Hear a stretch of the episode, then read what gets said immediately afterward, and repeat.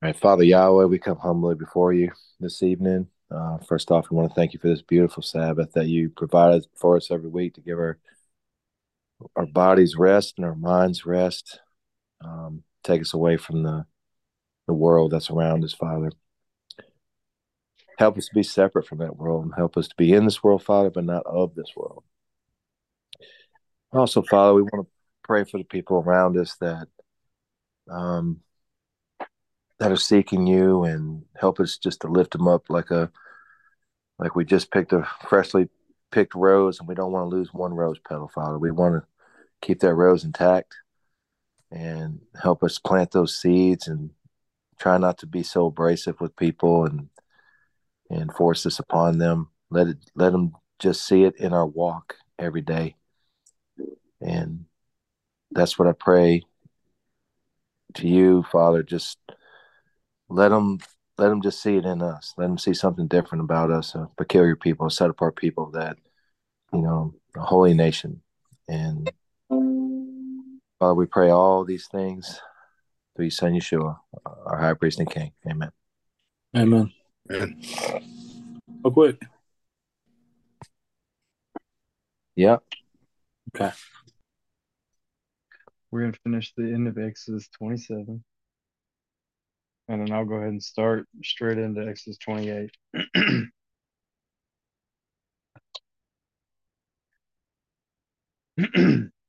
it says, You are to command the Israelites to bring the bring you pure oil from crushed olives for the light, in order to keep the lamp burning continually. In the tent of meeting outside the veil that is in front of the testimony, Aaron and his sons are to tend the lamp from evening until morning before the Lord. This is to be a permanent statute for the Israelites throughout their generations. Have your brother Aaron with his sons come to you from the Israelites to serve me as priests. Aaron, his sons Nadab, Abihu, Eleazar, and Ithamar. Make holy garments for your brother Aaron for glory and beauty. You are to instruct all the skilled craftsmen whom I have filled with a spirit of wisdom to make Aaron's garments for consecrating him to serve me as priest. These are the garments that they must make a breastpiece, an ephod, a robe, a specially woven tunic, a turban, and a sash. They are to make holy garments for your brother Aaron and his sons so that they may serve me as priests. They should use gold, blue, purple, and scarlet yarn and fine linen. They are to make the ephod of finely spun linen embroidered with gold and with blue, purple, and scarlet yarn. It must have two shoulder pieces attached to its two edges so that it can be joined together. The artistically woven waistband that is on the ephod must be of one piece, according to the same workmanship of gold, of blue, purple, and scarlet yarn, and of finely spun linen. Take two onyx stones and engrave on them the names of Israel's sons, six of their names on the first stone, and the remaining six names on the second stone, in the order of their birth. Engrave the two stones with the names of Israel's sons as a gem cutter engraves a seal. Mount them surrounded with gold filigree settings. Fasten both stones on the shoulder pieces of the ephod as memorial stones for the Israelites. Aaron will carry their names on his shoulders before the Lord as a reminder. Fashion gold, filigree settings and two chains of pure gold. You will make them of braided cord work and attach the cord chains to the settings. You are to make an embroidered breastpiece for making decisions. Make it with the same workmanship as the ephod. Make it of gold, of blue, purple, and scarlet yarn, and of finely spun linen. It must be a square and folded double, nine inches long and nine inches wide. Place a setting of gemstones on it, four rows of stones. The first row should be a row of carnelian, topaz, and emerald. The second row, a turquoise, a sapphire, and a diamond. The third row, a jacinth, an agate, and an amethyst. And the fourth row, a beryl, an onyx, and a jasper. They should be adorned with gold filigree in their settings. The twelve stones are to correspond to the names of Israel's sons. Each stone must be engraved like a seal with one of the names of the twelve tribes. You are to make braided chains of pure gold cordwork for the breastpiece, fashion two gold rings for the breastpiece, and attach them to its corners. Then attach the two gold cords to the two gold rings at its corners, or at the corners of the breastpiece. Attach the other ends of the two cords to the two filigree settings, and in this way attach them to the ephod's shoulder pieces in the front. Make two other gold rings and put them at the two other corners of the breastpiece on the edge that is next to the inner border of the ephod. Make two more gold rings and attach them to the bottom of the ephod's uh, two shoulder pieces on its front, close to its seam, and above the ephod's woven waistband. The craftsmen are to tie the breastpiece from its rings to the rings of the ephod with a cord of blue yarn so that the breastpiece is above the ephod's waistband and does not come loose from the ephod. Whenever he enters the sanctuary, Aaron is to carry the names of Israel's sons over his heart on the breastpiece for decisions as a continual reminder before the Lord. Place the Urim and the Thummim, those are important, in the breastpiece for decisions, so that they will also be over Aaron's heart whenever he comes before the Lord.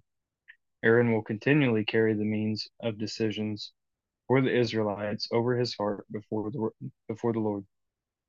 You are to make the robe of the ephod entirely of blue yarn. There should be an opening at the top and the center of it. Around the opening, there should be a woven collar with an opening like that of body armor, so that it does not tear. Make pomegranates of blue, purple, and scarlet yarn on its lower hem and all around it. Put gold bells between them all the way in, or all the way around, so that gold bells and pomegranates alternate around the lower hem of the robe. The robe must be worn by Aaron whenever he ministers, and its sound will be heard when he enters the sanctuary before the Lord and when he exits, so that he does not die. You are to make a pure gold medallion and engrave it, like the engraving of a seal, holy to the Lord. Fasten it to a cord of blue yarn so it can be placed on the turban. The medallion is to be on the front of the turban. It will be on Aaron's forehead so that Aaron may bear the guilt connected with the holy offerings that the Israelites consecrate as all their holy gifts. It is always to be on his forehead so that they may find acceptance with the Lord.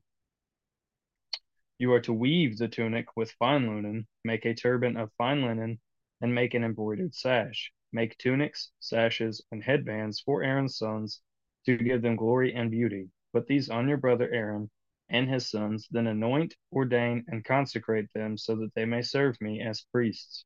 Make them linen undergarments to cover their naked bodies. They must extend from the waist to the thighs.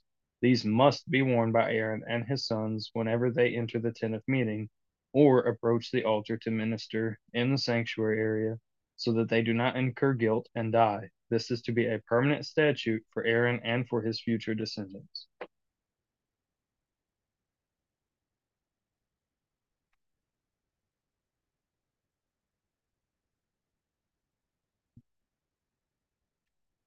Again, he's very meticulous.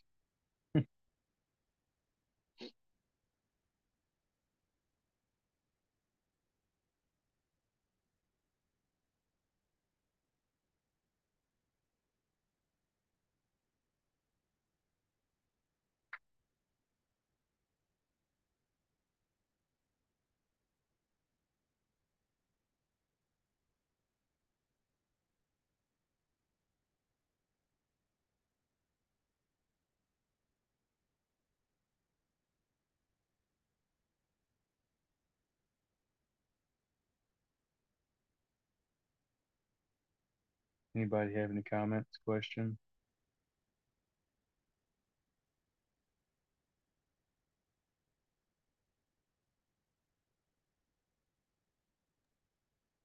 Yeah, what what version are you reading from?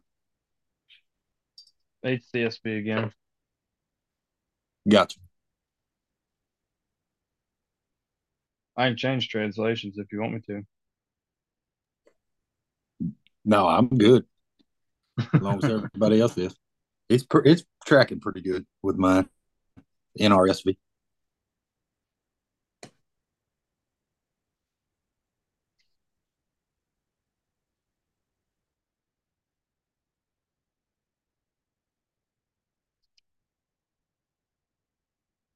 All right, I'll continue to chapter 29.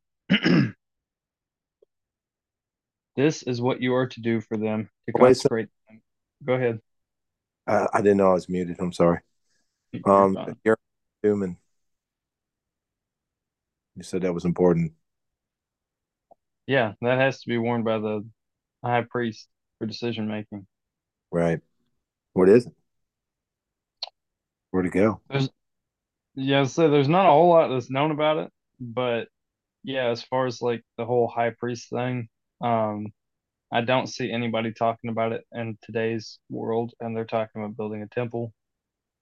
They're gonna have high priests. I don't know how that's gonna work without the without the Urim and Thummim. Those are required.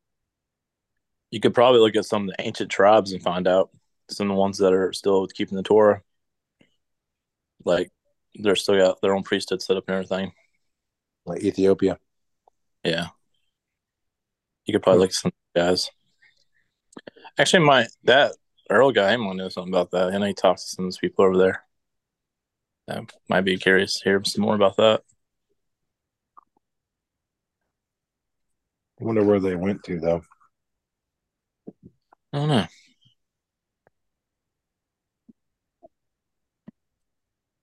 All right, that's all I had. All right, chapter 29. This is what you are to do for them to consecrate them to serve me as priests.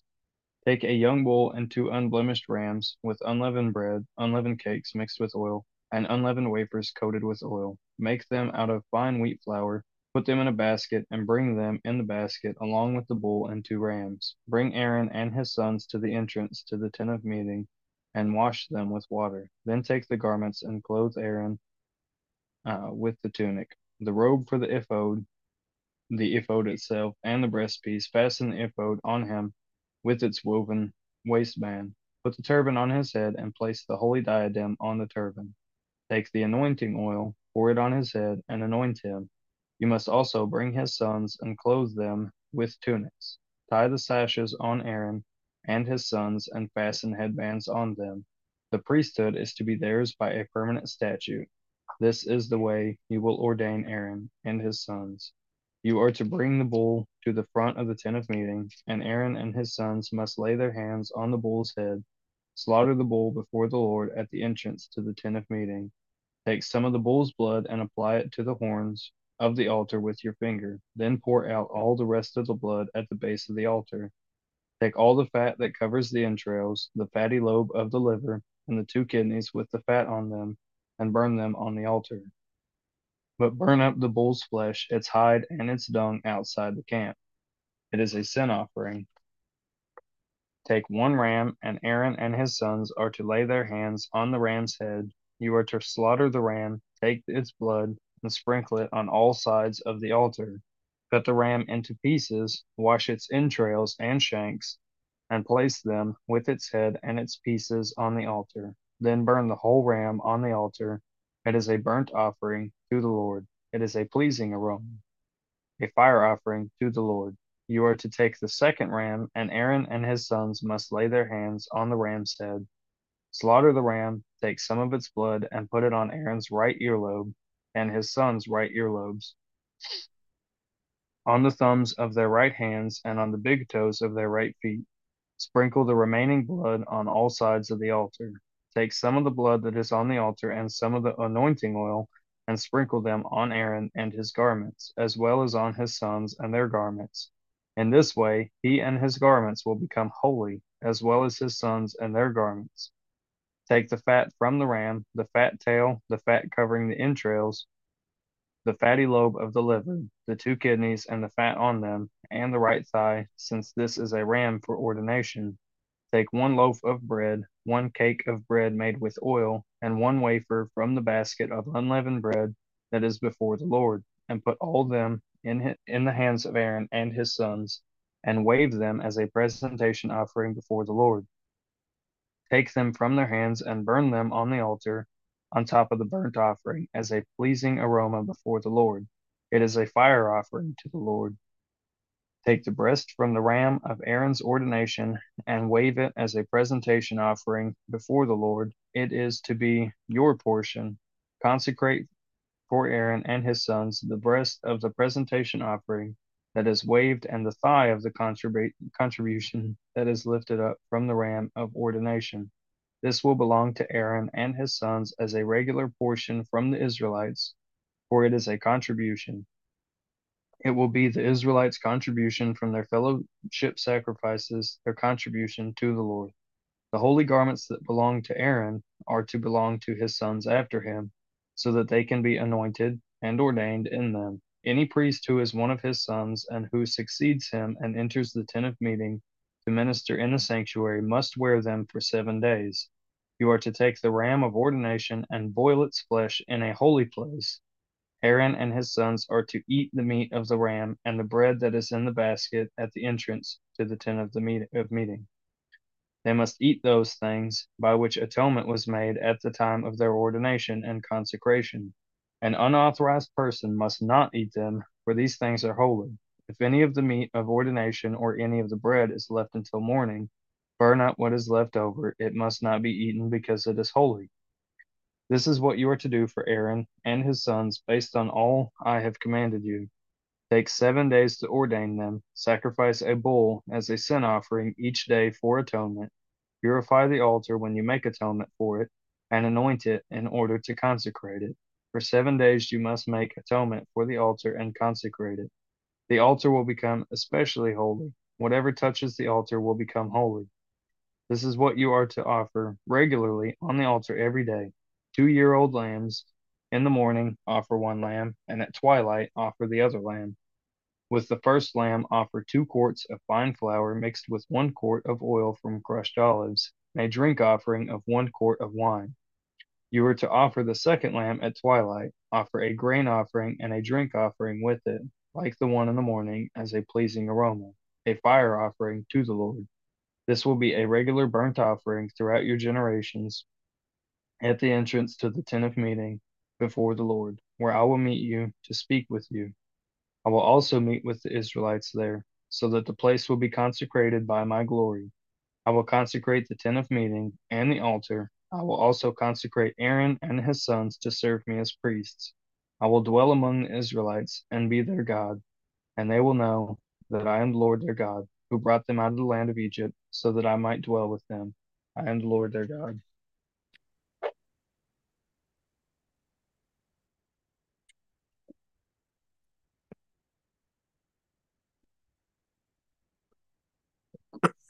what you got, Dustin?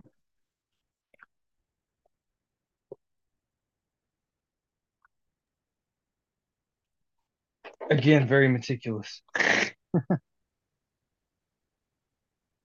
Um, I noticed back in 21, it says, thou shalt take the blood that is upon the altar and of the anointing oil and sprinkle it upon Aaron and upon his garments and upon his sons and upon the garments of his sons with him.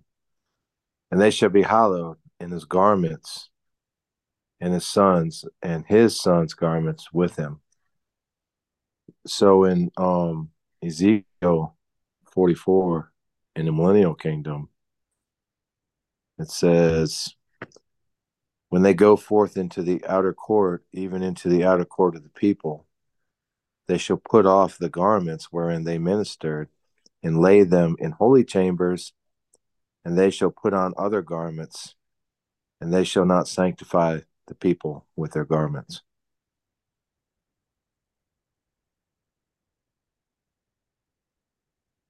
So everything they're saying here, you know, in the tent of meeting in the wilderness is the same thing that's going to happen in the kingdom.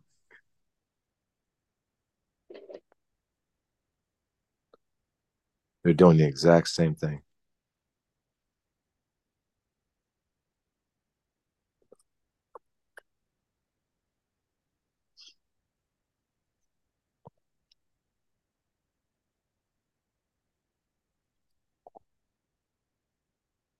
What do you think about that? Yeah, I agree.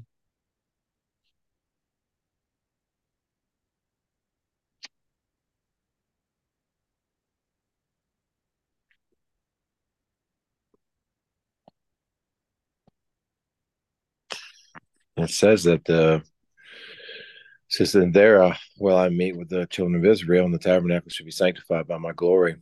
Well, didn't the glory of the Lord leave the temple? And was it King Solomon's day? And then it says it returns into the kingdom.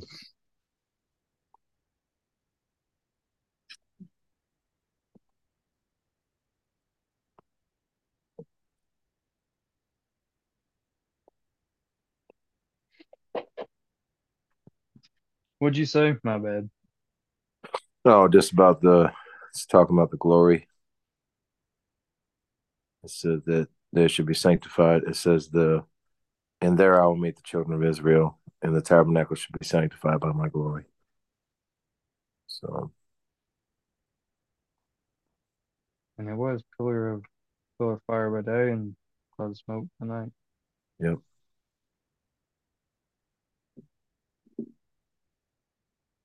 Mm-hmm. Oh. And then yeah, again on Solomon's day, after he had built the temple. He prayed and then the you know asked to he's basically setting it apart setting apart the temple to the most high and then he responded and said, I do set this temple apart in my name. And he blessed it. Right. I think it's the same kind of thing that happened now. Which I want to get into the whole temple thing later. I don't know if you had seen what I was messaging earlier. Mm-mm. Somebody was, it was that guy that, it's the guy that debated Sean, the other Sean. The other Sean, Sean Murphy. Yeah, yeah he said that the, uh, he's, he was just basically saying that Ezekiel's temple is not literal. Okay. Hold on. we'll get into that in a minute. We'll get into that in a minute. I just wanted to. Yeah. I mean, can we can we sidetrack for just a second? All right, we'll sidetrack for a second. Go ahead. This, just won't take but a second. I can prove him wrong real quick. Says right here, Revelation twenty-two. In the midst of the street and on the other side of the river was there a tree of life, which bare twelve manner of fruits, and yielded her fruit every month and the leaves of the tree were for the healing of the nations. All right. Let's go to Ezekiel 47. I think it's 47. My dad's favorite prophet. Oh, I love Ezekiel. I can't wait to meet him one day.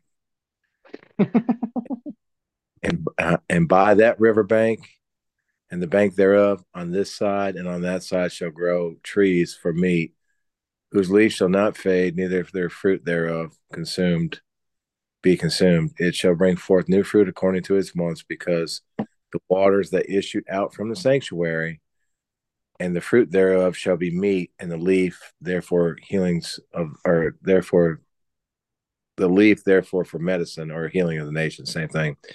But if you go right back up here to verse 10, it says, And it shall come to pass that the fishers shall stand upon it from Engedi, En Engedi even unto En and there shall be a place to spread forth their nets.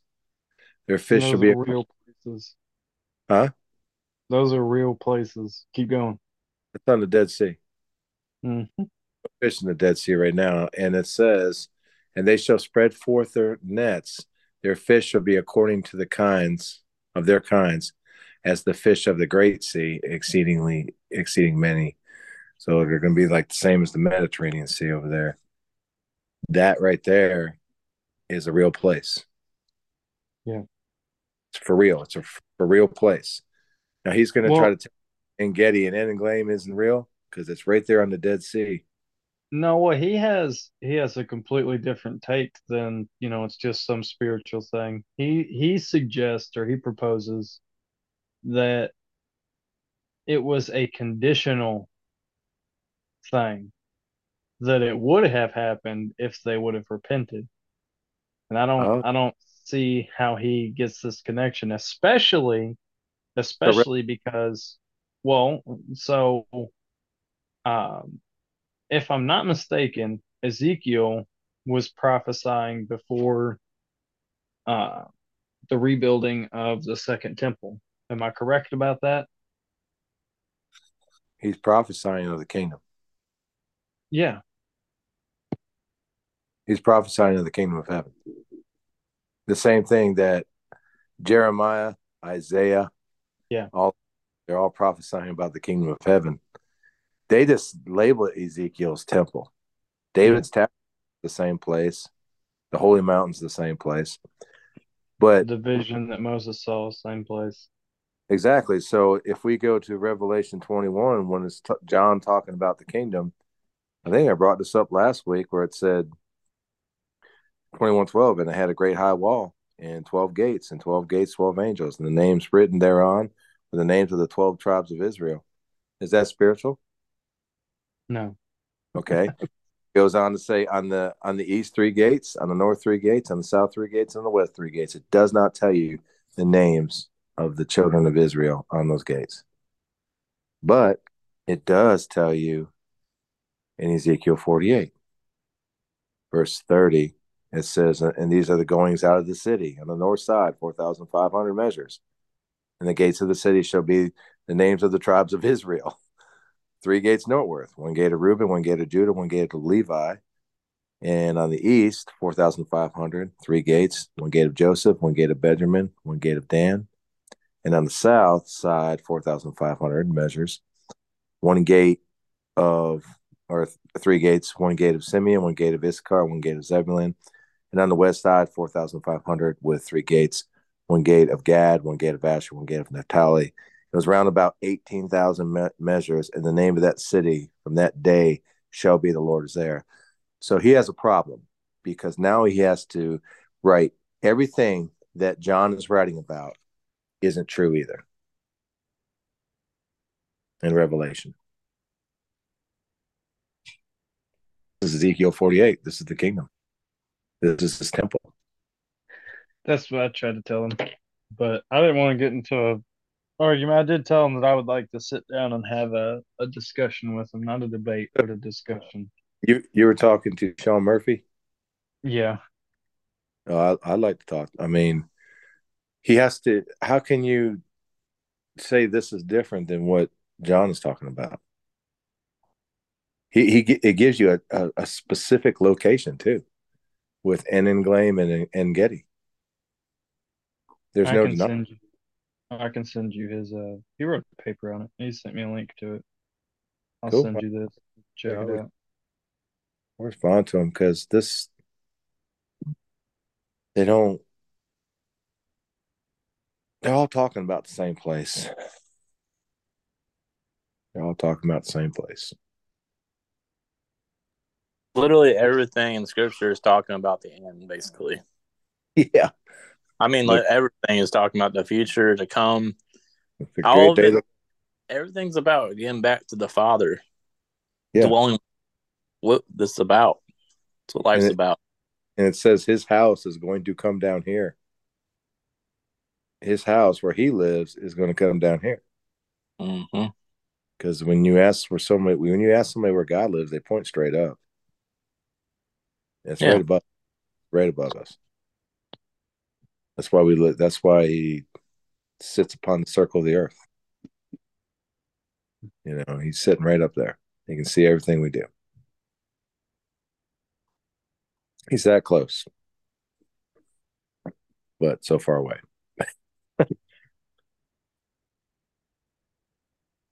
I I think the problem is they want to spiritualize everything that they don't want to take literally. Is the kingdom not a literal place? to me, I mean, that's that. I learned this from Sean. It's like this uh, important character in the Bible. Everybody misses it. It is a very important character, and that's what's telling. Yeah, it's our, Micah, weren't we just reading the other day in Revelations about it being daylight all day in the kingdom? Yeah, so- the, the kingdom can give off its own light. yeah. Because the So glory what- of God there. It's fifteen hundred miles squared.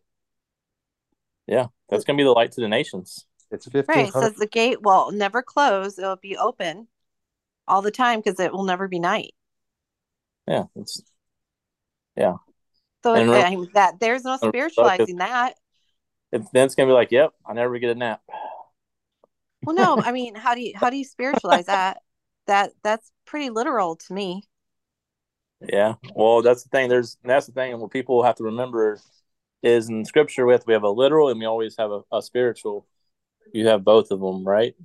You have a physical and you have a spiritual to everything. And, and people forget that. They just they'll say, okay, well, unless it like is openly explained, like this is like a vision of something that's not physical. Like there's certain places in scripture where it's not physical. It'll, it'll explain it that it's not. But majority of time, it's physical and spiritual. I always take what it says literal unless the context of the passage demands that I take it in a in a hypothetical or metaphorical sense. Yep. But some some point you have to understand that what John is seeing in his vision, it says that the kingdom come coming down from God out of heaven. That is literal.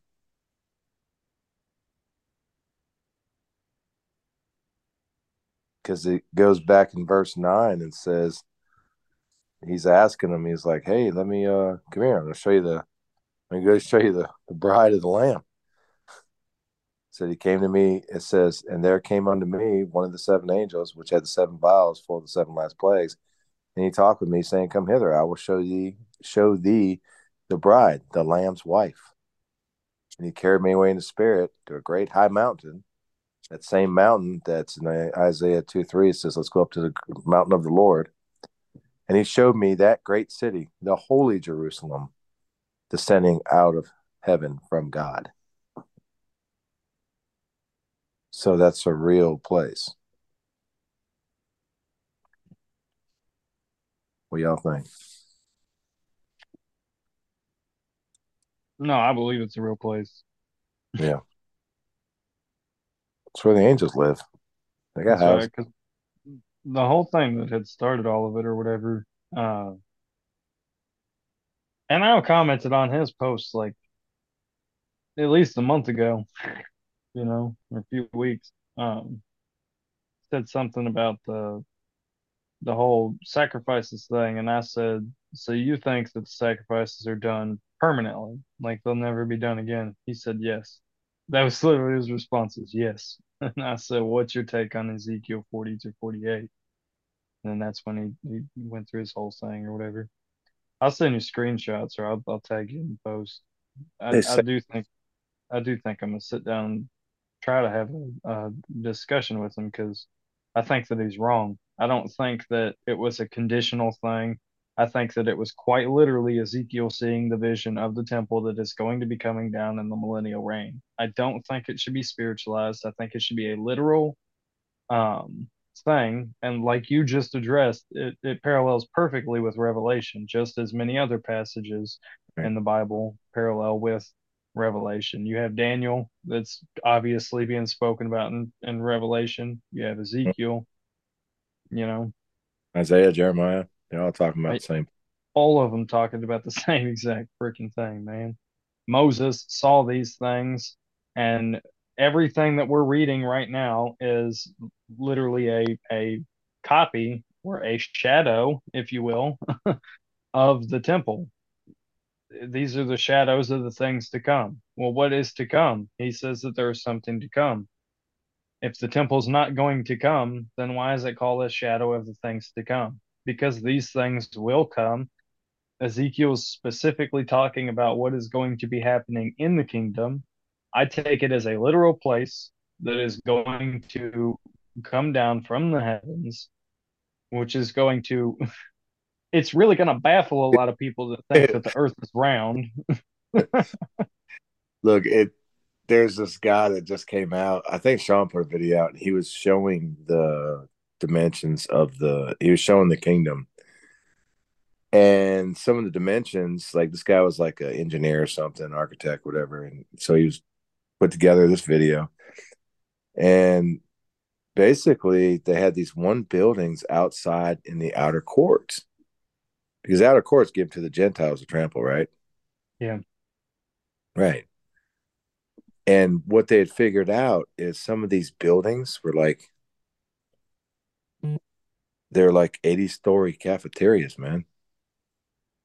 They're gonna feed a lot of people.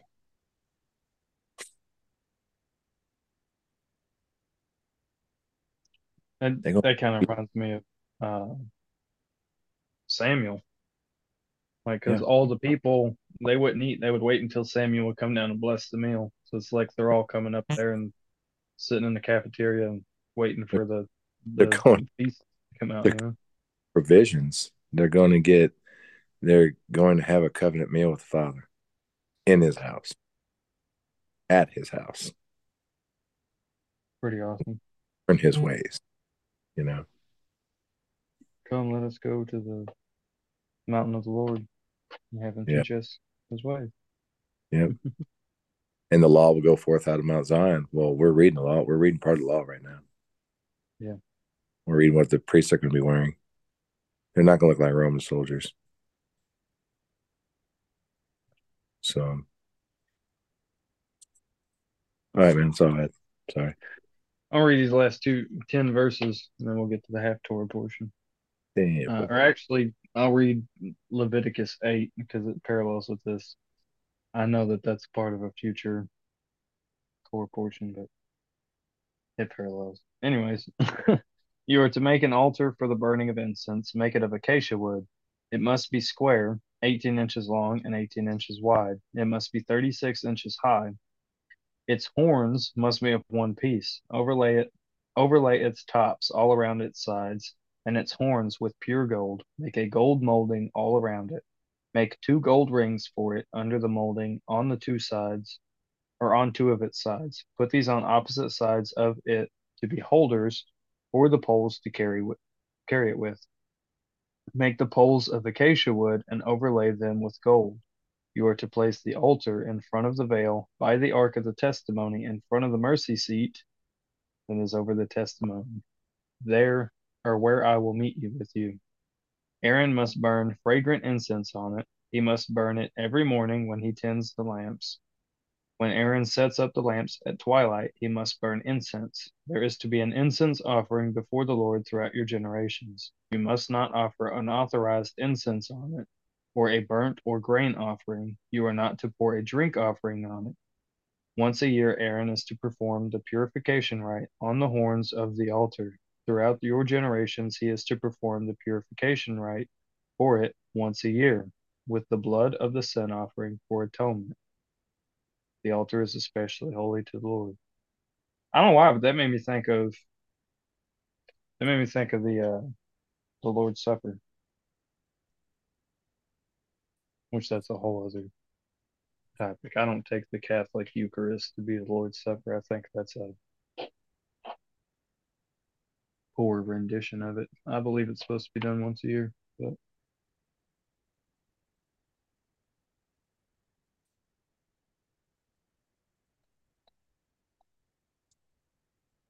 anyhow. Leviticus 8, uh, 33 through 35, and it says this. Uh, you must not go outside the entrance to the tent of meeting for seven days until the time of the, the time your days of ordination are completed, because it will take seven days to ordain you. The Lord commanded what has been done today in order to make atonement for you. You must remain at the entrance to the tent of meeting day and night for seven days and keep the Lord's charge, so that you will not die. For this is what I was commanded. And that's Aaron taking his. Eight days ordained. You said what? Seven days. Was it seven days or eight days? Seven days. Seven days.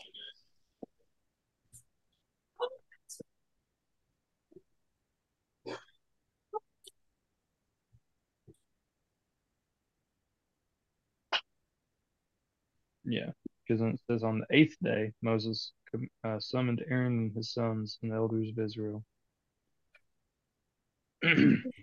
Interesting.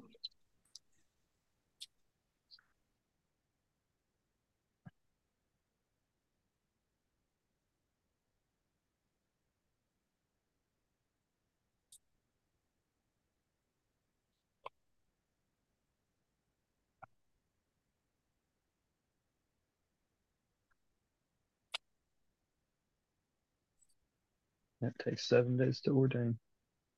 Yeah, that goes with what we had just read. That's why I wanted to read that too. But I just think it's interesting on the eighth day, Moses summoned Aaron and his sons. It makes me think like future things that happen too, how it's going to operate. Some of the theories out there. Apology.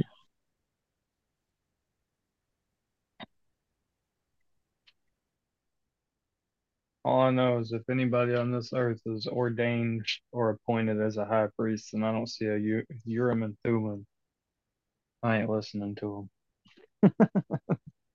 Nope. My high priest sits at the right hand. Uh, Yeah.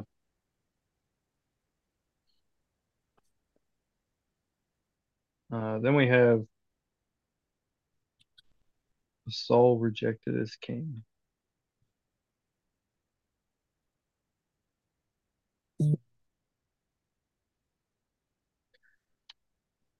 Actually, I'll tell you what, before we read that, this is not part of the portion, but I want to read this before we read this.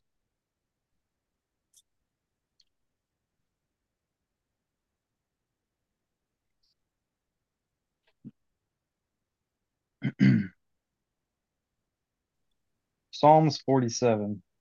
It says, Clap your hands, all you people. Shout to God with loud songs of joy.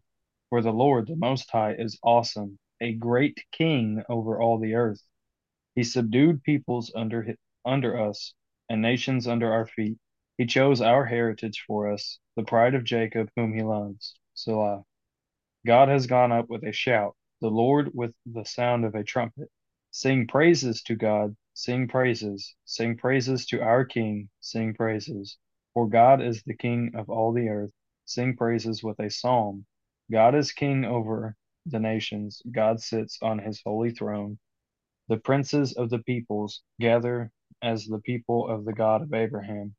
For the shields of the earth belong to God. He is highly exalted. I wanted to read that because if you go back in the beginning of Samuel there, Saul should have never been made king.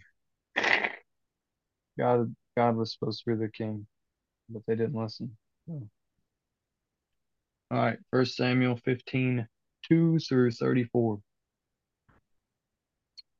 says, This is what the Lord of hosts says. I witnessed what the Amalekites did to the Israelites when they opposed them along the way as they were coming out of Egypt.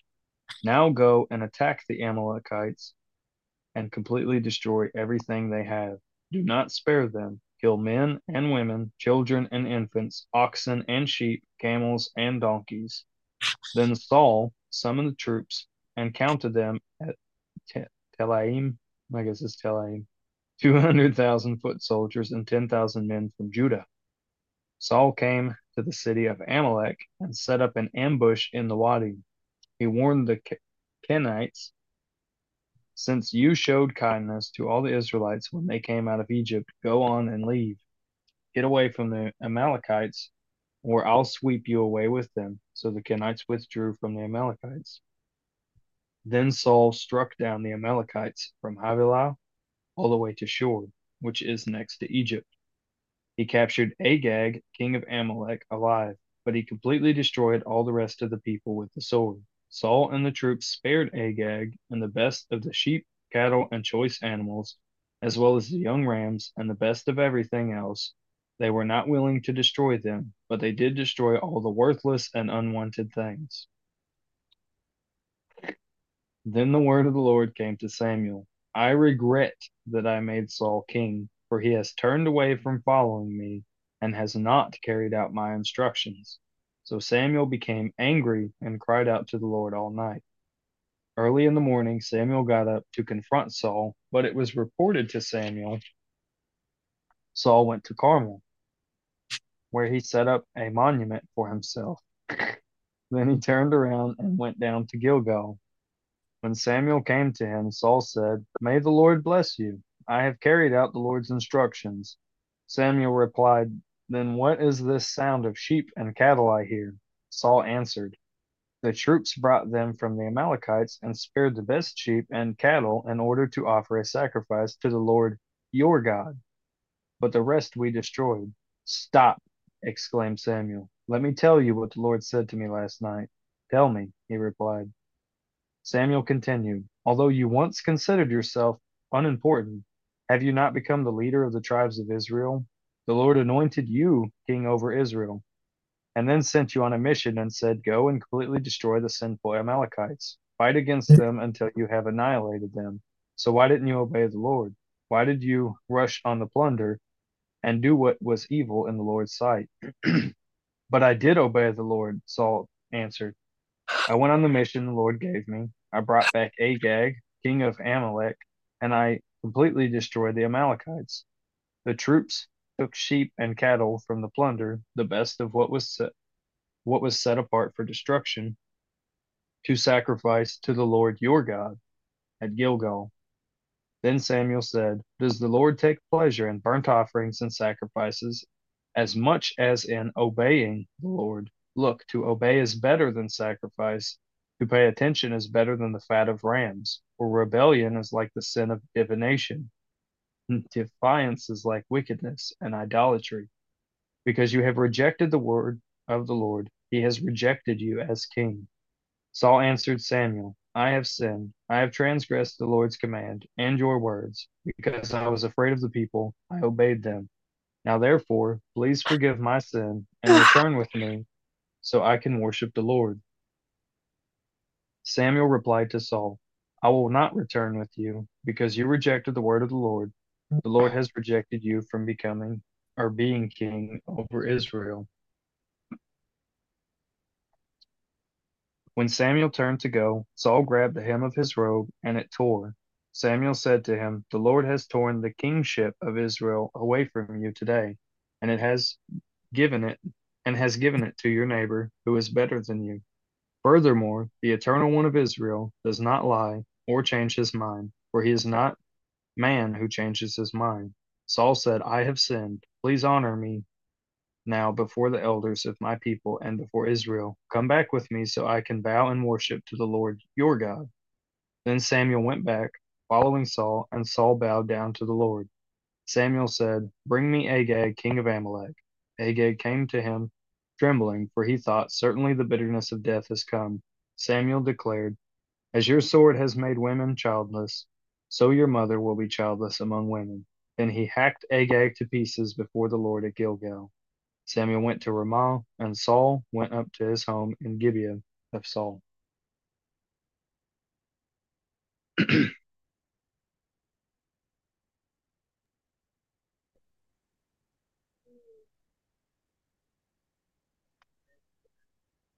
Saul answered Samuel, I have sinned, and I have transgressed the Lord's command and your words because I was afraid of the people. Uh-huh. I obeyed them. Mm. Mm. Just goes to show you, it doesn't matter. You, you don't have to care what people think. Yeah. Doesn't matter what they think about you. What what you gotta do, you gotta do.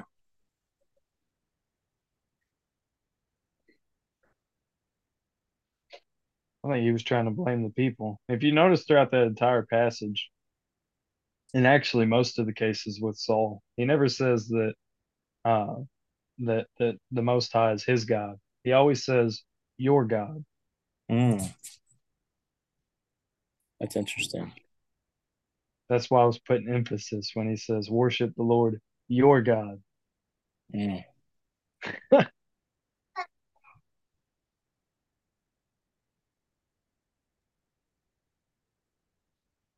And we see a complete uh, there's like a complete 180 in difference between uh, Saul and David. First of all, when David sinned, he said, I have sinned. He didn't blame it on anybody else. He didn't say it was because of this person. He doesn't say, you know, it, well, it was because she was beautiful or nothing like that. He just says, I have sinned. hmm He took complete ownership and realized his errors and repented. Also, um, I always found it interesting that David had a few chances to kill Saul, and he never did Oh. because he was still anointed by God. He even Yeah. tore his garments in the in the cave, you know, reached through there with his sword and cut off a piece of his garment and brought it to him and showed it to him and said, I could have killed you, but I didn't. And he said, Surely you are more righteous than I, David. He was meek. Yeah. Like he even Yeshua. killed the guy that ended up killing Saul. I mean, literally, Yeshua could have had a legion of angels come down on the people, but he chose not to. Yeah.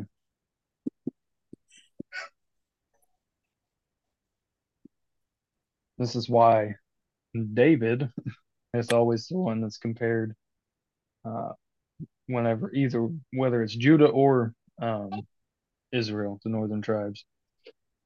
hmm Whenever they're righteous, he always says they followed after their father David and lived righteously.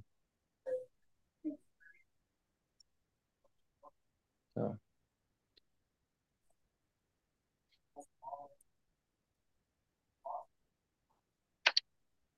I like Sam, by the way. Oh yeah, first and second Samuel are some of my favorite books.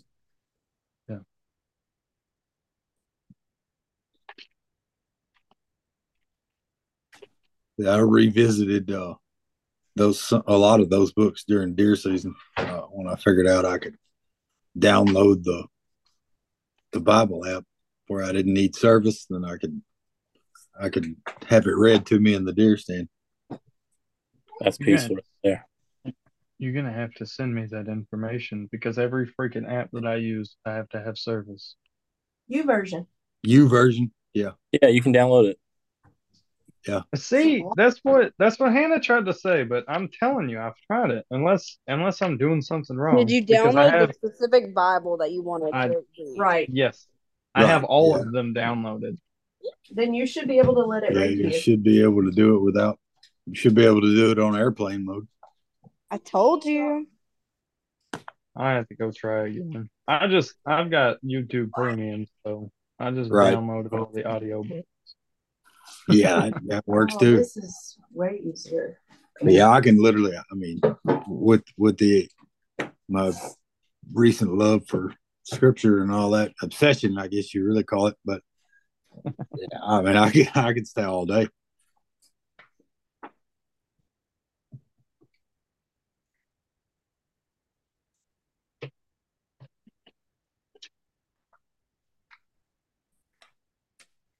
All right, we're gonna go to Zechariah six, and it is verse eleven through fifteen, basically eleven through the end. and it says, "Take silver and gold, make crowns, and place them on the head of Joshua, son of Jehozadak, the high priest." You are to tell him, This is what the Lord of hosts says. Here is a man whose name is Branch. He will branch out from his place and build the Lord's temple. Yes, he will build the Lord's temple. He will be clothed in splendor, and he will sit on his throne and rule.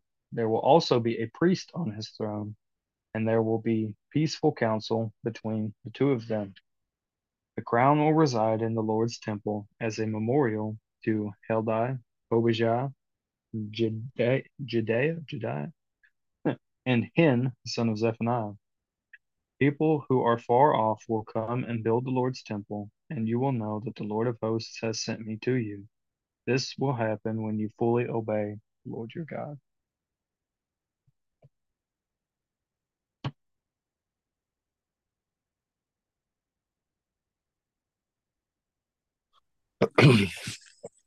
so they were talking about the branch being Yeshua. The vine, Huh? the vine, the branch, the stone. Yeah. the- Oh, sorry, I'm gonna pull that back up.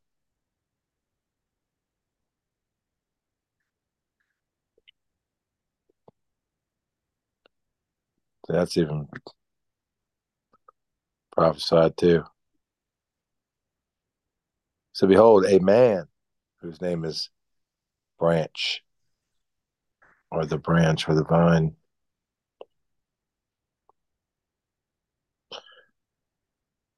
And it says that uh, he will be priest on his throne, and the council of peace will be between the two offices.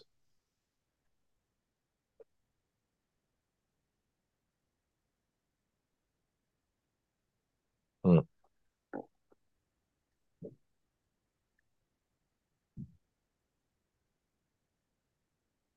Oh, there we. Zechariah 3 8. Hmm. Yeah. Listen, Joshua the high priest, you and your colleagues sitting before you. Indeed, these men are a sign that I am about to bring my servant the branch.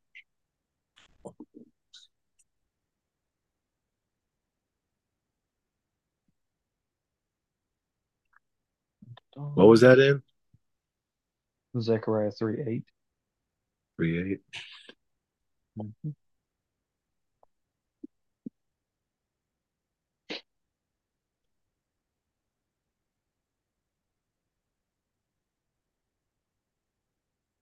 You walk in my ways and keep my instructions, you will both rule my house and take care of my courts.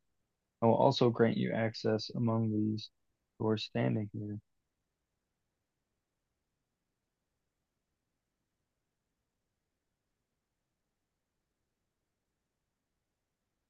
Says, Notice the stone I have set before Joshua. On that one stone are seven eyes. I will engrave an inscription on it. This is the declaration of the Lord of hosts. And I will take away the guilt of this land in a single day. On that day, each of you will invite his neighbor to sit under his vine and fig tree. This is the declaration of the Lord of hosts.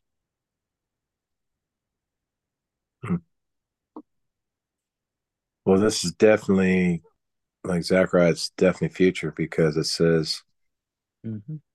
it says he will branch out from where he is. He will build the temple of the Lord. Hold on a second. It says, Yes, it is he who will build the temple of the Lord, and he will bear the honor to sit and rule on his throne. Thus, he will be a priest in his throne, and the council of peace will be between two offices.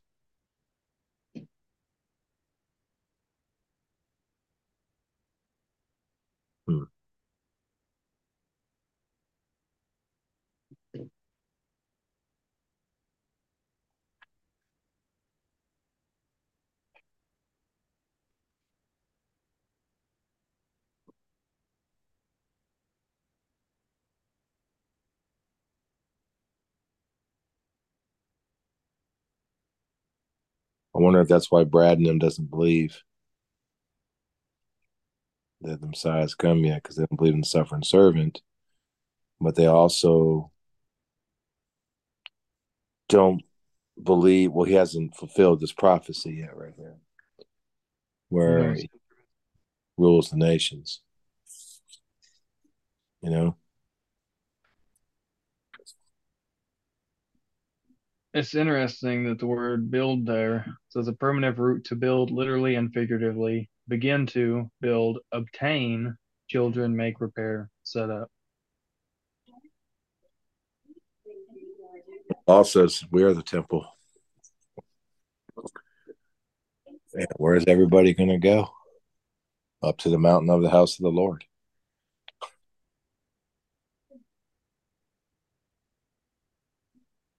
You know, because God's I- supposed God's supposed to dwell in us fully, like He has. That's why Yeshua and the Father. He says, "Me and the Father are one." You know, and that's the goal: is to we're supposed to be one with the Father and the Son. Did you did you read um Zechariah nine, Dad? Zechariah nine. Mm-hmm. You're talking about the prophecy about him coming lowly, right? Yeah. Nine nine. Rejoice greatly, daughter Zion. Shout in triumph, daughter Jerusalem. Look, your king is coming to you. He is righteous and victorious, humble and riding on a donkey, on a colt, the foal of a donkey. I will cut off the chariot from Ephraim, the horse from Jerusalem. The bow of war will be removed, and he will proclaim peace to the nations. His dominion will extend from sea to sea, from the Euphrates River to the ends of the earth. As for you, because of the blood of your covenant, I will release your prisoners from the waters, uh, waterless cistern. Return to a stronghold, your prisoners. You have hope. Today I declare, I will restore restore double to you. For I will bend Judah as my bow, and I will fill the bow with Ephraim. I will rouse the sons of Zion, um, sons of Zion against the sons of Greece. I will make you like warrior sword. The Lord, then the Lord will appear over them, and his arrow will fly like lightning. But if you go back there, I mean, he, he fulfilled the prophecy though, as far as look, your your king is coming to you. He is Yeah. righteous and victorious, humble, riding on a donkey, on a colt, the foal of a donkey. No, I know. Right. I believe that. I'm just saying that this other prophecy right here in Zechariah 6 talks about he'll have two offices. Well, we know that in what you just read, um, what you just read said, um, hold on, hold on a second. I saw it just a second ago. Wait a second. I- I got two things. Oh, okay. Hold on, real quick. And it says that, um, and I will cut off the chariot from Ephraim and the horse from Jerusalem, and the battle bow shall be cut off, and he shall speak peace unto the heathen, and his dominion shall be from sea to sea. Meaning, that's saying the same thing that um, in Isaiah 2 3 that, hold on, let me go there real quick. Or Isaiah 2 4. And he shall judge among the nations and shall rebuke many people. And they shall beat their swords and the plowshares and spears and the pruning hooks. Nation shall not lift up sword against nation, neither shall they learn war anymore. So that's after his return. Mm-hmm. And then you Mhm. get to chapter nine, and it's going back, you know, as the suffering servant. Mm-hmm. I mean, it's going back and forth, but Yeah. But I mean, constantly through the prophets, it's it's going back and forth, and you have to kind of got kind of distinguish between the two. Um, he's not ruling the nations right now. That's still that's still dominion for for Satan because the nations are going to come up against the New Jerusalem when it comes back.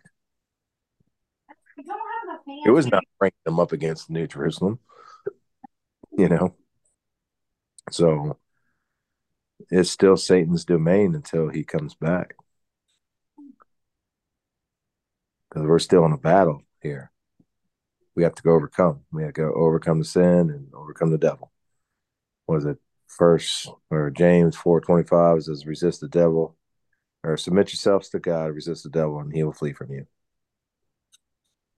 So if And he basically, would, the if you- scepter. huh? I say he basically just took the scepter from Judah. That's really it. Yeah, because they weren't getting the job done. Yeah. So Well, Levites weren't getting the job done, and uh, it does say that the there is a prophecy about him, you know, being coming out of Judah instead of instead of the house of Levi. I think he is ruling and reigning, but he's not ruling and reigning here physically. Well, the reason why I say that is because of Daniel. Hold on, Daniel four. I'm sorry, for Daniel two, where it talks about this. Daniel two what? Uh, two says two forty four, and in the days of these kings shall the God of heaven set up a kingdom, which shall never be destroyed, and that kingdom shall not be left to another people, but it shall break in pieces and consume all these kingdoms, and it shall stand forever. For as much as thou sawest the stone was cut out of the mountain without hands, and that Hmm. it break to pieces the iron, the brass, the clay, the silver, the gold. That Hmm. great God hath made known to the king what shall come to pass hereafter, and the dream is certain in the interpretation of thereof. So right here, he's telling him there's only four world powers.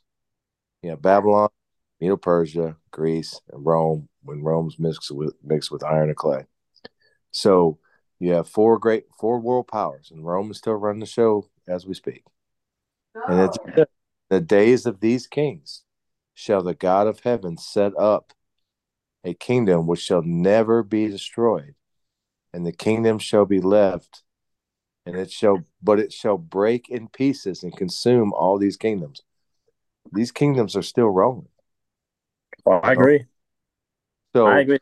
when, when he comes that kingdom will be set up forever the kingdom of god it's up above us now when he comes down it's going to be set up forever and it's going and what it means to break apart the the the structure of nebuchadnezzar's statue it's those four world powers you know i mean it's going to destroy the system that we live in I, I agree that that's going to come down physically destroy the nations and it's going to rule over the nations.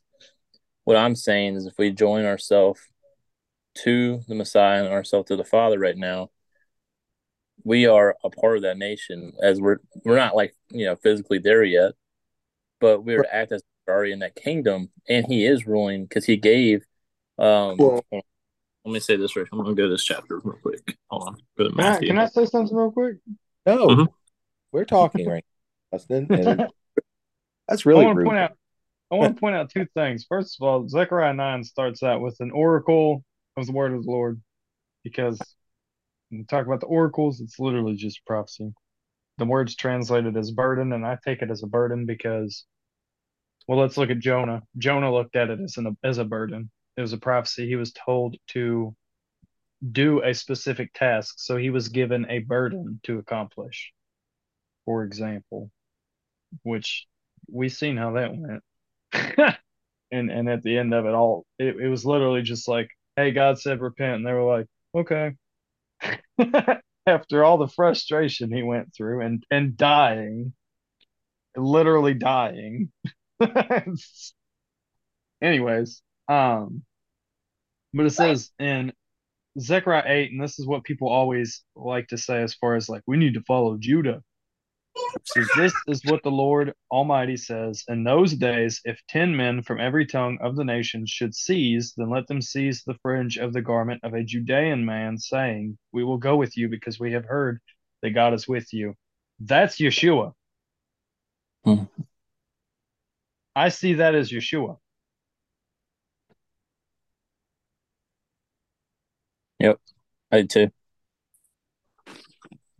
And my whole thing with with this is what I'm saying as far as he's ruling, just not in the physical sense here yet, because he says in Matthew 28, 18, he says, Then Jesus came near and said to them, All authority has been given to me in heaven and on earth.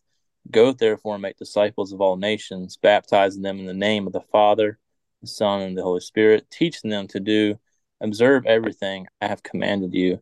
And remember, I am with you always to the end of the age.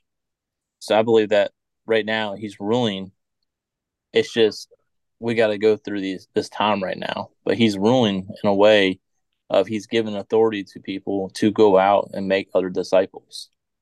Yeah, no, I, uh, I, I agree. Think, I agree with I that. Think, they, they, hold on. Go ahead. Is it hold on or go ahead? Which one? I don't know, man. You decide. I, I was just gonna say that I think that he does have all authority on heaven and earth. I think that he is ruling, but we also have to look back at let, let's let's put. So as far as the totem pole goes, it goes God and it goes Yeshua. Yeshua has the authority right now. Obviously, he's acting in accordance with the will of the Father, but I think there are some similarities in the way that he's doing things.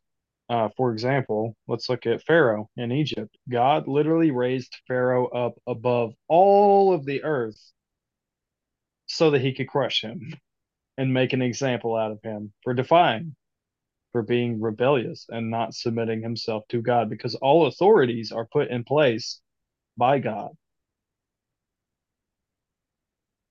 I think that's what's happening right now.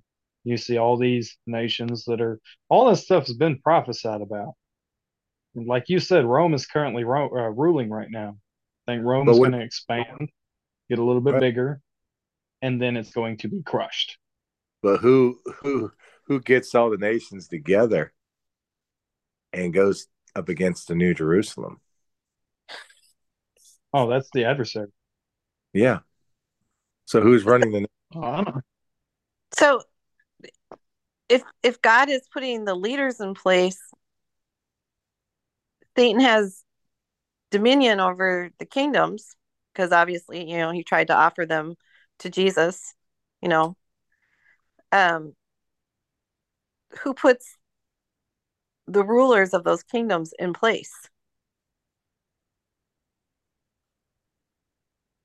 I think God puts the rulers of his people in place, but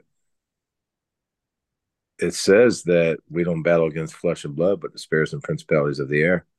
Right. So when when Jesus was, you know, out in the wilderness for 40 days, 40 nights, and Satan came to him and he said, Bow down, do one act of worship to me, and I will give you the kingdoms.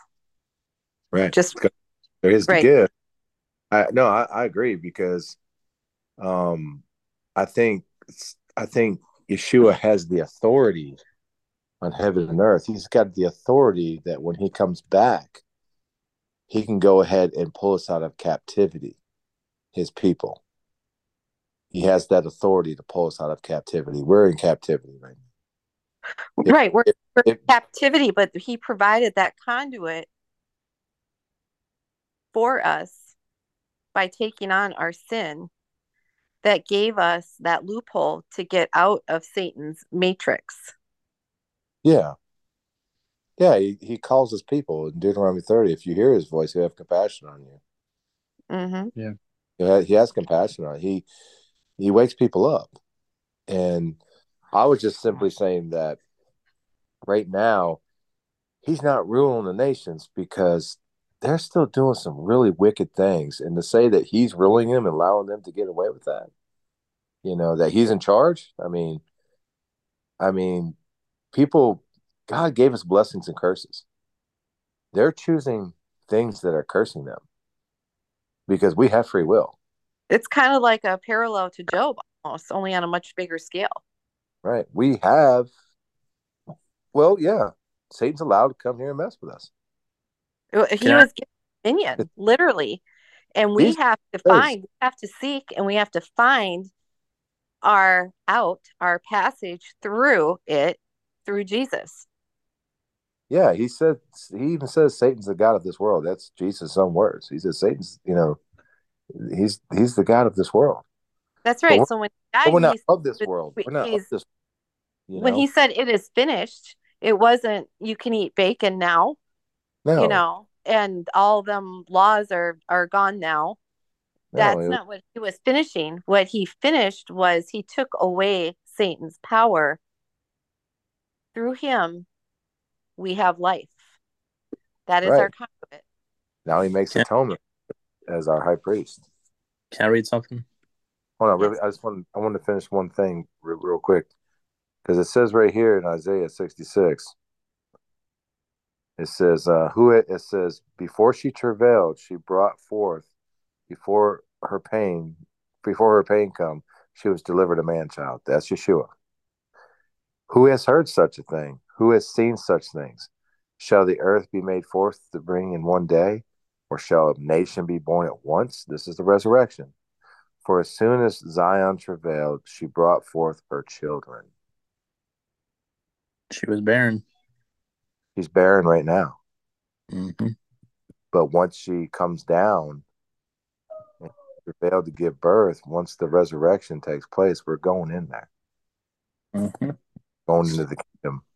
And we're going to be the the guests, the children, the guests at the wedding supper of the Lamb.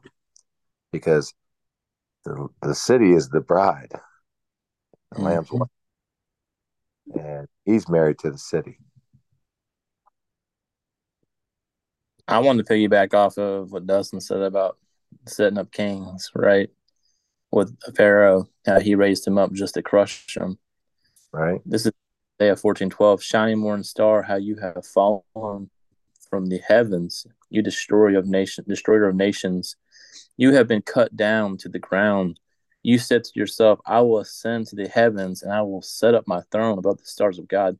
I will sit on the mount of God's assembly in the remote remotest parts of the north. I will ascend above the highest clouds. I will make myself like the most high, but you will be brought down to Sheol into the deepest regions of the pit. Those who see you will stare at you.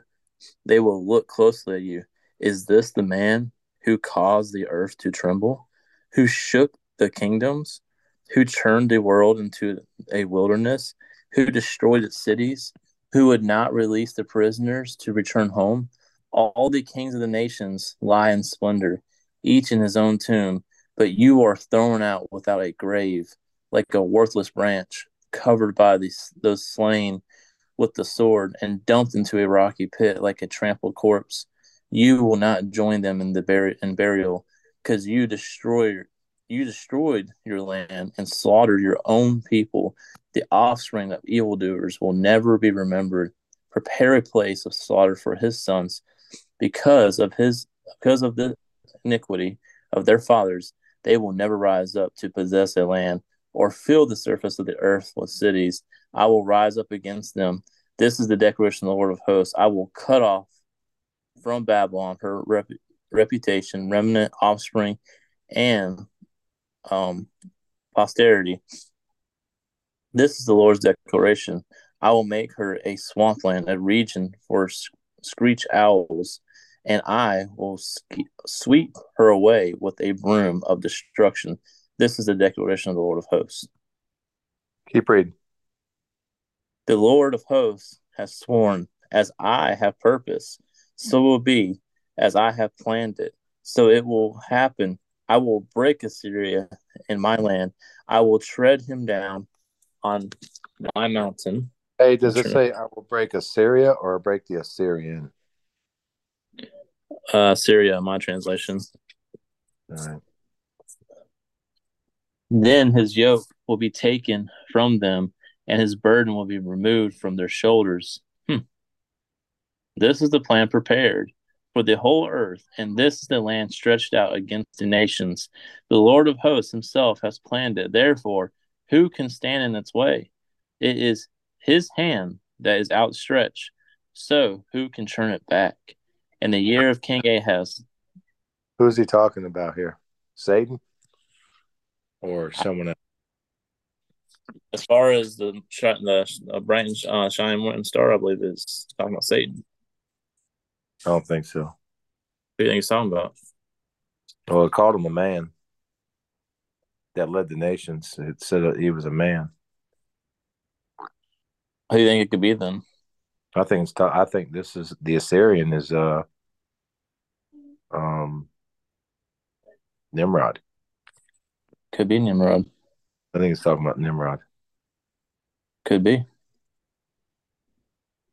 Very well could Look, be. check this out. This is Jeremiah 25. I'm going to kind of skim through this because we still ain't even done with the portion. Okay. But it says, yeah, I mean, it is what it is. but it says, um, starting in verse 17, it says, This whole land will become a desolate ruin, and these nations will serve the king of Babylon for 70 years. When the 70 years are completed, I will punish the king of Babylon and that nation. This is the Lord's declaration. The land of the Chaldeans, for their guilt, and I will make them a ruin forever. So right there, you just heard to He's going to punish the king of Babylon. Hmm. Well, let's go to the beginning. This is what he says.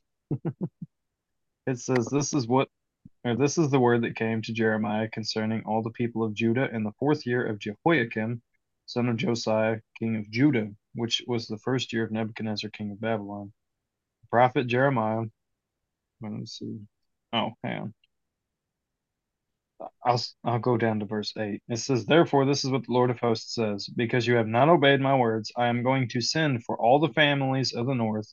This is the Lord's declaration, and send my servant Nebuchadnezzar, king of Babylon, and I will Hmm. bring them against this land, against its residents, and against all the surrounding nations, and I will completely destroy them, and make them a desolation, a derision, and ruins forever. He literally raises up Babylon or he, he raises up Nebuchadnezzar, and then it's it's very interesting that it says King of Babylon at the end. It doesn't say who the king is at the end because I don't think that he punished Nebuchadnezzar because I think Nebuchadnezzar, uh, I think that he converted and believed in God. That's my opinion. Um, and I think the scriptures back that up. But he raises up Babylon yet again. Same same concept as with Pharaoh ruled over or, or subdued um they, they they subdued Israel and then he punished Babylon for these acts. Yeah. That is really interesting because if you go back to Isaiah fourteen three, when the Lord gives you the rest, um, gives you rest from your pain, torment, and the hard labor you forced to do, you will sing the songs contempt about the king of Babylon and say, and that so that would make most sense to be Nimrod. Yeah. It would make most sense. All right. Anyways, Let's let's stay in Isaiah 50 uh, or yeah, Isaiah. Go to 59. Ooh, we're going to Isaiah fifty nine, eh? Oh shoot. 15 through 21. Oh man, we should start from one. Yeah, I got him, babe.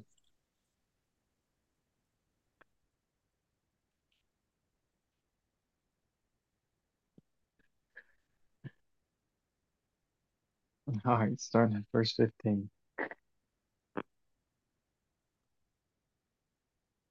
says, Truth is missing, and whoever turns from evil is plundered. The Lord saw that there was no justice, and he was offended. He saw that there was no man. He was amazed that there was no one interceding. So his own arm brought salvation, and his own righteousness supported him. He put on righteousness like a breastplate, and a helmet of salvation on his head. He put on garments of vengeance for clothing, and he wrapped himself in zeal as in a cloak. So he will repay according to their deeds. Fury to his enemies, retribution to his foes, and he will repay the coastlands. And they will fear the name of Yahweh in the west, and his glory in the east. For he will come like a rushing stream, driven by the wind of the Lord. The Redeemer will come to Zion, and to those in Jacob who turn from transgression. This is the Lord's declaration. As for me, this is my covenant with them, says the Lord. My spirit who is on you, and my words that I have put in your mouth, will not depart from your mouth, or from the mouth of your children, or from the mouth of your children's children from now on, and forever, says the Lord.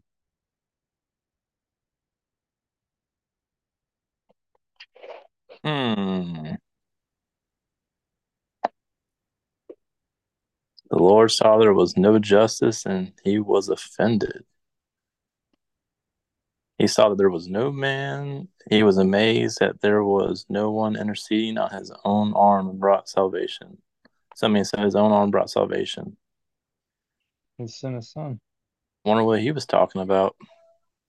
He sent his son.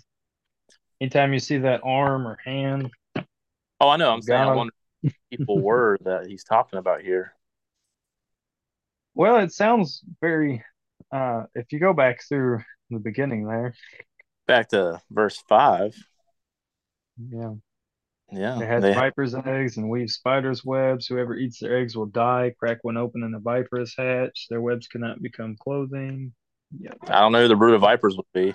So I don't know. Anyways,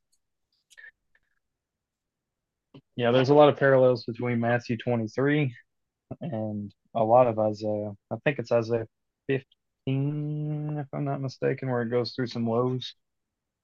Mhm. It's it, it's it's destruction. He's declaring judgment in Matthew 23. That's what he's doing. oh Um, man, it's amazing that it was prophesied by Isaiah. Yeah. Says here, I'm gonna start. This is Isaiah 54. Well, they, they didn't have all that stuff back then interfering with their ability to receive their communications with God. They didn't have phones, they didn't have power lines, none of it. Just saying. They had electricity. Well, they had, yeah, but it wasn't like, I think they had electricity. I just think they tapped into it differently.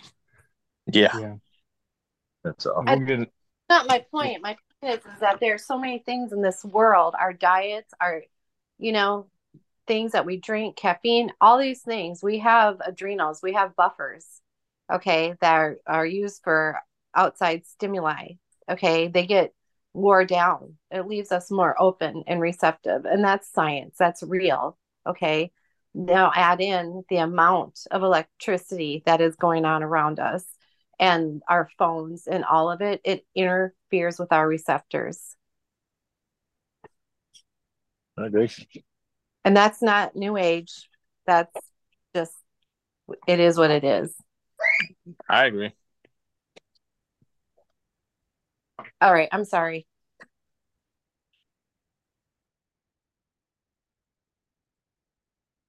Isaiah 54. It said read from the LXX. So Septuagint. I'm gonna start in nine because it doesn't make sense to start in ten. But it's maybe nine through fourteen. it says, Since the water that was at that time of Noah, this is my oath, just as I swore to him at that time, to be no longer angry at the earth over you, nor in your terror to remove the mountains, nor will your hills be moved away, so neither will my compassion for you come to an end.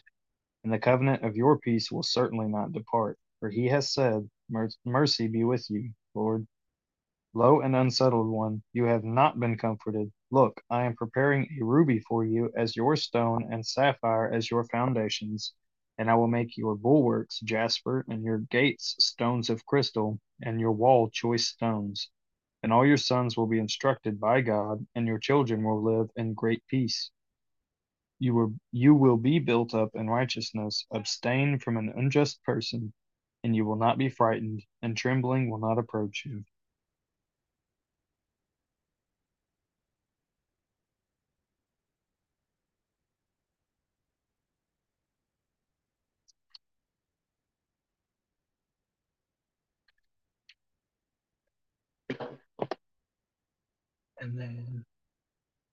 jump on over to the New Testament.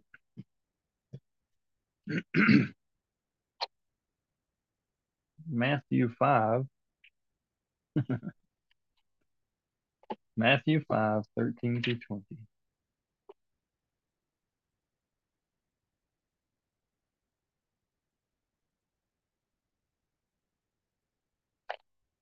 20.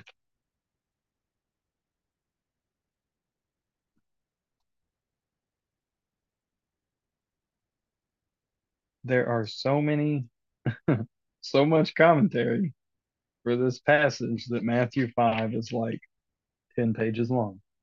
All right, so Matthew 5, starting at 13. says, You are the salt of the earth, but if the salt should lose its taste, how can it be made salty? It's no longer good for anything but to be thrown out and trampled on by men. You are the light of the world. A city situated on a hill cannot be hidden. No one lights a lamp and puts it under a basket, but rather on a lampstand, and it gives light for all who are in the house. In the same way, let your light shine before men, so that they may see your good works and give glory to your Father in heaven. Don't assume that I came to destroy the law or the prophets. I did not come to destroy, but to fulfill.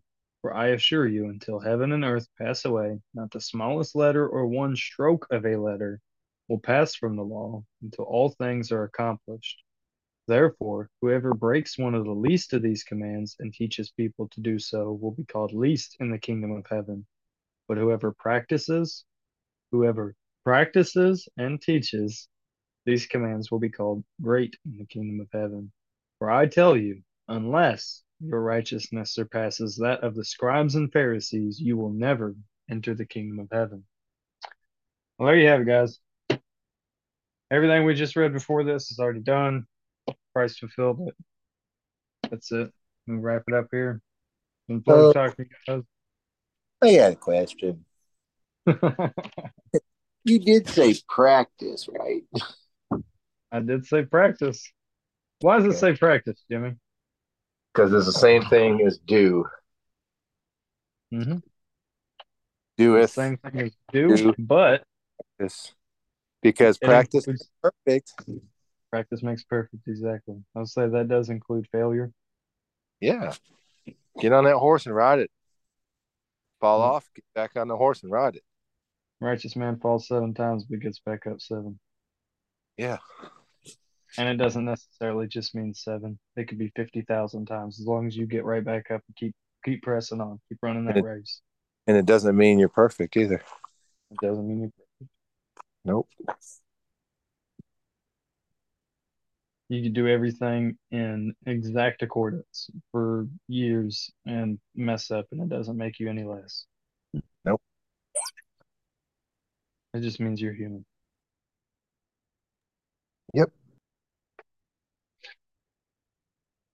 Well, we gotta be careful what we say to people.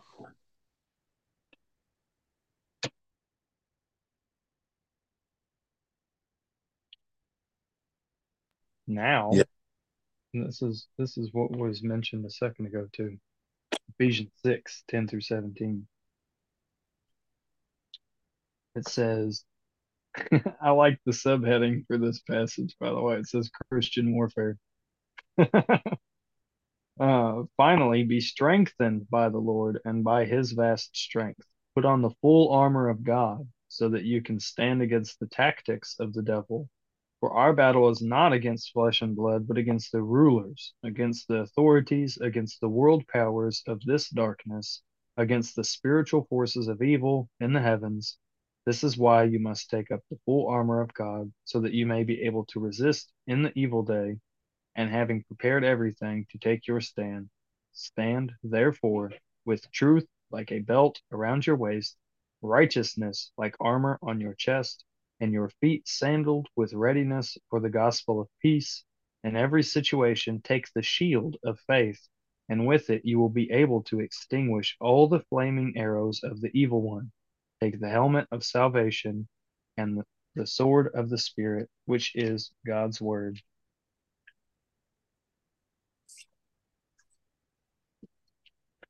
I'm gonna. I'll, I'll read say- this next. I mean, if- I'll finish it out. How about that? Okay. Pray at all times in the Spirit, with every prayer and request, and stay alert. In this, with all perseverance, for perseverance and intercession for all the saints, Pray also mm-hmm. for me, that the message may be given to me when I open my mouth to make known with boldness the mystery of the gospel. For this I am an ambassador in chains. Pray that I might be bold enough in him to speak as I should. And it just goes on to say that Tychicus wrote this. The mystery of the gospel. And see, that's that's one thing. Like I know a lot of people they want the information right here, right now, right? They want to know everything. Like I want to have all the understanding. But sometimes I think we have got to wait for the time for the understanding when the Spirit's ready to reveal it to us. We can search diligently, be students all day long, but until the Spirit's ready to reveal it to you, it's not going to be revealed. And that's why we have to be patient and constantly letting the Spirit lead us through these things. Well, you got to get in the word too. That's what I'm saying. You got to be diligent, diligently study and let the Spirit lead you, though. But a lot of people will turn to men and try to say, okay, let me go to this person over here. They have seem like they have all the knowledge. Or this person over here, they have all the knowledge, rather than just giving time. Like it's okay to hear people's perspectives, see what they think, but at the end of the day, let the Spirit reveal it to you in its timing. Yeah. You know that whole uh you know priestly garment stuff. I mean, it's actually the breastplate and all that. You're you're putting on the knowledge of God. Mm-hmm. You're putting the knowledge of God on. And some people are, and to put the knowledge of God on means you're walking in righteousness, just like Abraham. And some people go about to establish their own righteousness. There's only one standard, and that's it. And that's what we're called to be as a holy priesthood, a holy nation, uh, a royal priesthood. And so we're supposed to meditate at like in Psalm 1 on the law day and night. Because when we give people wise counsel, that's what you're speaking to them. Is is God's righteousness, his law, his standard of living, his behavior. So it can't be done away with. If you do away with God's law, then you are basically telling Yeshua the behavior that he, his example of, of his behavior just didn't mean anything. His obedience didn't mean anything. And it says he was obedient all the way to the cross. He's an example that we should follow. Yeah. Tells you to die daily and pick up your cross and follow him every day. And somebody actually has a heart for him, they'll they'll find the way. And that's just like me. I don't I can even sit here and say right now that I don't even know every every detail in Torah yet. I've read it over and over again, and I always see something new every time it's revealed to me that shows me that I need to do better in, or I need to start doing that I'm not doing, you know. And so when you look at someone and they're not where you are yet, just remember, you know, be patient with them. They're probably seeking. You can tell if someone's seeking or not. You can tell if they're diligent. You can tell if they have a heart for God. You can tell if they're genuine they're actually trying to seek it out versus someone that just says, "Yeah, yeah, I don't believe that. I don't really care," and you you can tell the difference. So, because you can actually have a conversation with them. Yeah, they'll actually like listen to you, talk to you, give you what they think, and they'll actually go with the scripture and show you what they believe. Right. Mm-hmm. Yep. First Peter two nine and ten. Oh yeah, sorry, Justin. Oh, you're totally fine. Uh, says, hmm. But you are a chosen race, a royal priesthood, a holy nation, a people for his possession, so that you may proclaim the praises of the one who called you out of darkness into his marvelous light. Once you were not a people, but now you are God's people. You had not received mercy, but now you have received mercy.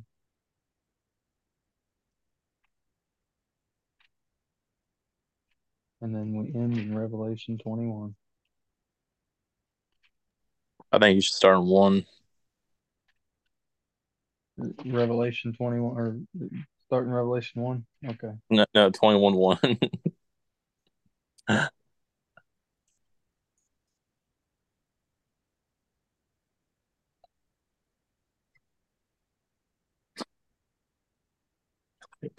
It says, Then I saw a new heaven and a new earth. For the first heaven and the first earth, first earth passed away, and the sea no longer existed. I also saw the holy city, New Jerusalem, coming down out of heaven from God, prepared like a bride adorned for her husband.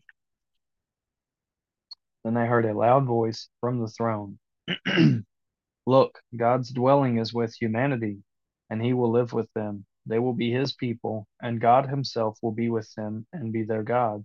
He will wipe away every tear from their eyes. Death will no longer exist. Grief, crying, and pain will exist no longer, because the previous things have passed away. Then the one seated on the throne said, Look, I am making everything new. He also said, Write, because these words are faithful and true. And he said to me, It is done. I am the Alpha and the Omega, the beginning and the end. I will give water as a gift to the thirsty from the spring of life. The victor will inherit these things, and I will be his God, and he will be my son. But the cowards, unbelievers, vile, murderers, sexually immoral, sorcerers, idolaters, and all liars, their share will be in the lake that burns with fire and sulfur, which is the second death. Then one of the seven angels who had held the seven bowls filled with the seven last plagues came and spoke with me. Come, I will show you the bride, the wife of the Lamb.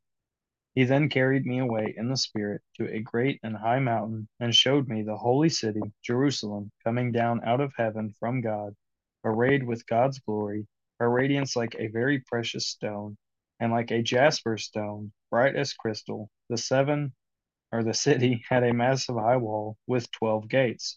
Twelve angels were at the gates. The names of the twelve tribes of Israel's sons were inscribed on the gates. There were three gates on the east, three gates on the north, three gates on the south, and three gates on the west. The city wall had twelve foundations, and the twelve names of the Lamb's twelve apostles were on the foundations. The one who spoke with me had a gold measuring rod to measure the city, its gates, and its wall. The city is laid out in a square, its length and its width are the same. He measured the city with the rod at twelve thousand stadia. Its length, width, and height are equal. Then he measured its wall, one hundred and forty-four cubits according to human measurement, which the angel used. The building material of its wall was jasper, and the city was pure gold like clear glass. The foundations of the city wall were adorned with every kind of precious stone. The first foundation, jasper, the second, sapphire, the third, chalcedony, the fourth, emerald, the fifth, sardonyx, the sixth, carnelian, the seventh, chrysolite, and the eighth, beryl, the ninth, topaz, the tenth, chrysoprase, the eleventh, jacinth, and the twelfth, amethyst. The twelve gates are twelve pearls. Each individual gate was made of a single pearl. The broad street of the city was pure gold, like transparent glass. I did not see a sanctuary in it, because the Lord God, the Almighty, and the Lamb are its sanctuary. The city does not need the sun or the moon to shine on it, because God's glory illuminates it, and its lamp is the Lamb. The nations will walk in its light, and the kings of the earth will bring their glory into it. Each day its gates will never close, because it will never be night there. They will bring the glory and honor of the nations into it. Nothing profane will ever enter it. No one who does what is vile or false, but only those written in the Lamb's book of life.